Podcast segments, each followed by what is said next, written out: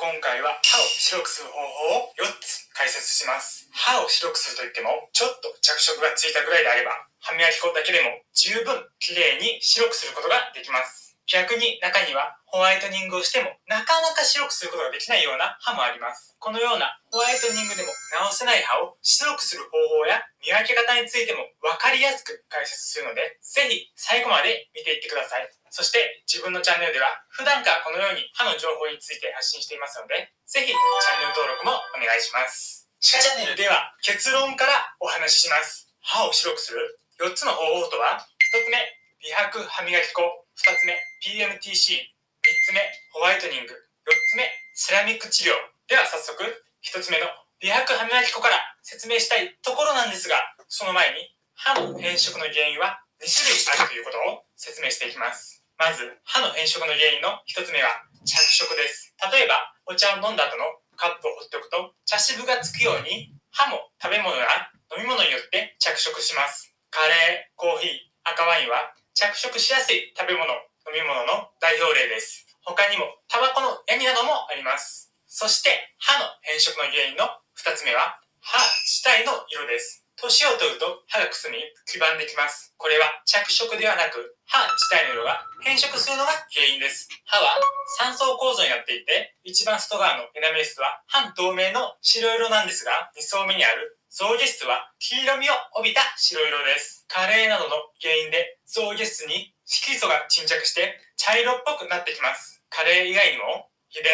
代謝、薬の作用など様々な原因が考えられます。本来の歯の色を今以上に白くしたいと思っていても間違って着色を落とす方法ばかりやっていても全く効果はないです。時間とお金の無駄です。ですので、あなた自身着色を取って歯を白くしたいのか、それとも歯自体の色をさらに白くしたいのかによって効果のある方法が変わってきますので、そこのところをよく注意して聞いてください。では、歯を白くする方法、一つ目の美白歯磨き粉から説明していきます。まず、日本国内で販売されている歯磨き粉は、すべて歯自体の色を白くする効果はありません。残念ながら、ホワイトニングの効果を謳っている歯磨き粉も、着色汚れを落とす効果だけです。そもそも歯自体の色を白くするためには、過酸化水素水と過酸化尿素を歯に浸透させる必要があります。しかし、薬事法でこれらの成分を歯磨き粉に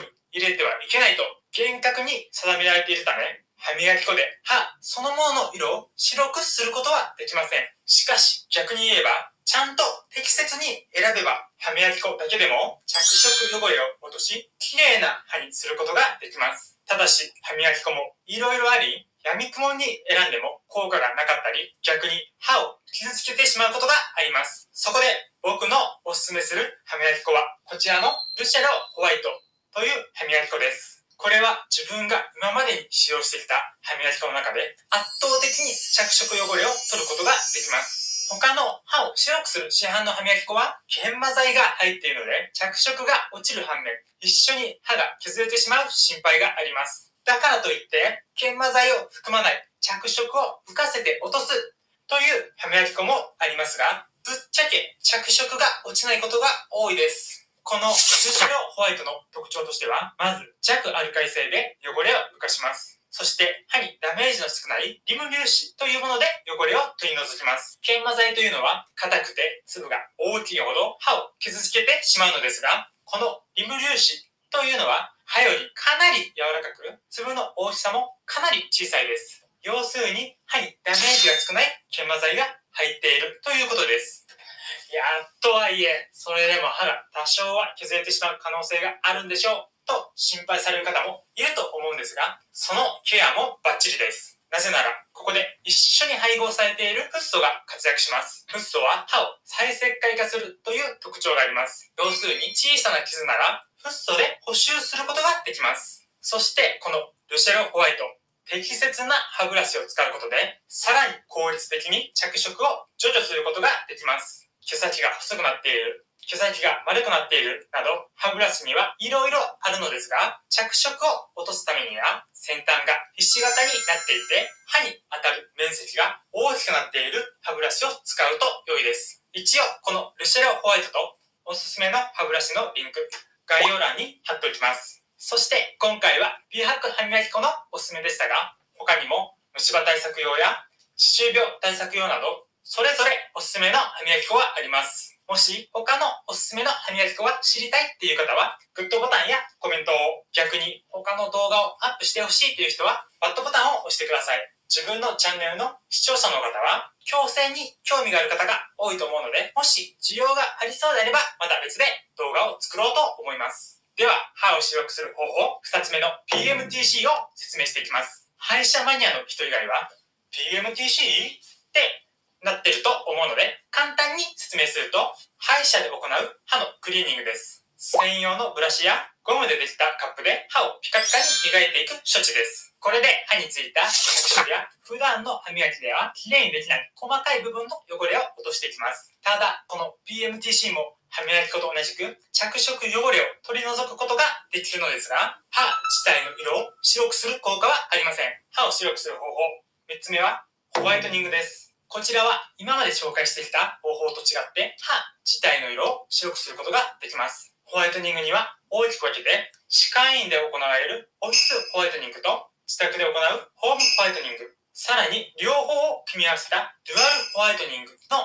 3種類があります。歯科医院で行うオフィスホワイトニングは即効性が高いのが何よりのメリットで、1回の処置である程度白くすることができます。そして2回、3回と繰り返すことによってより白くする効果を高めることができます。ただし、デメリットとして、自宅で行うホームホワイトニングと比べると、色持ちが悪いです。効果は永続的ではないため、3ヶ月から半年ほどで完全に色が戻ります。その他にも、白くなりやすい歯と白くなりにくい歯で色に差が出てきてしまいやすいというのも欠点と言えるでしょう。また、歯を一時的に脱水状態にして白くするため、近く過敏になることもあります。ちなみに最近は新しいホワイトニングとして注目されているポリリン酸ホワイトニングという方法もあります。これは従来のホワイトニング剤にポリリン酸ナトリウムという成分を加えることで知覚過敏などの刺激性を抑え、さらに歯の保護力を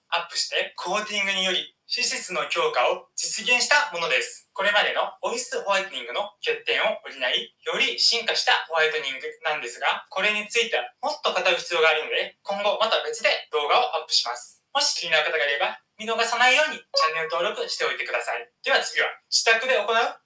ホワイトニングについてです。ホームホワイトニングは、まず最初に歯科医院で歯の型取りをして、その後、専用のマウスピースを作ります。そして自宅でそのマウスピースの中にホワイトニング剤を入れて歯に装着することによって歯を白くします。ホームホワイトニングで使用する薬剤は濃度が低いので即効性がないのがデメリットです。だいたい2週間程度で効果が出ると言われています。しかしその分何度も繰り返して行うので白さは長持ちします。また、知覚過敏のような症状が出ることがありますが、薬剤濃度の強いオフィスホワイトニングと比べると頻度は少なめです。そして次は、デュアルホワイトニングについてですが、これはオフィスホワイトニングをして白くなった歯をさらにマウスピースを作って自宅でホームホワイトニングを行う方法です。自宅でもホームホワイトニングを続けることで白さや保ちをアップすることができます。ここまでホワイトニングに関することをいろいろと話してきましたが、注意してほしい点があります。それはホワイトニングで自分本来の歯を白くすることができますが、被せ物や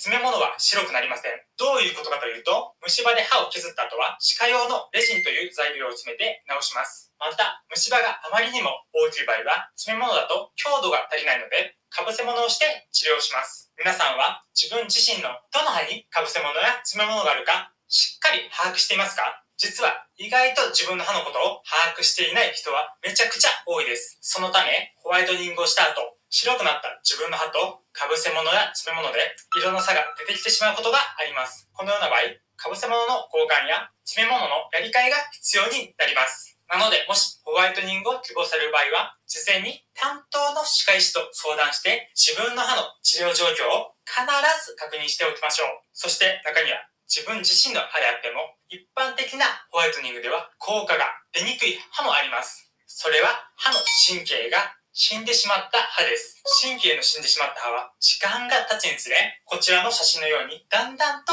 黒くなってきます。このような歯には、ウォーキングブリーチという神経の死んでしまった歯専門のホワイトニングが必要になります。また後日、ホワイトニングに関して、さらに詳しく解説した動画をアップするので、その際に説明します。では、歯を白くする方法、4つ目のセラミック治療について説明していきます。セラミック治療を行えば歯を真っ白にすることができます。芸能人の中には不自然なほど真っ白な歯をしている人がいます。どうやったらあんなに綺麗になるんだろう美男美女は歯の質まで違うのかな？と自分も昔は思っていました。ただあれはおそらくセラミックを使った神秘治療のおかげです。セラミック治療は大きく分けてセラミックのかぶせ物とラミネートベニアの2種類があります。セラミックのかぶせ物をする治療は自分の歯を削って人工のセラミックの歯をかぶせる治療法です。ただし健康な歯を大きく削ることによって歯の寿命が短くなるためよっぽどの理由がない限りおすすめはできません。このセラミックのかぶせ物を使って歯を白くするだけではなく歯並びもきれいにしちゃおうというのがセラミック矯正です。セラミック矯正については自分の過去の動画でもたくさん話していますが、デメリットが多いのでやめておいた方がいいです。ですので、セラミックで歯を白くするなら、ラミネートベニヤがおすすめです。ラミネートベニヤは歯の表面を削り、付け爪のような薄い板状のセラミックを貼り付ける治療です。ラミネートビナの場合、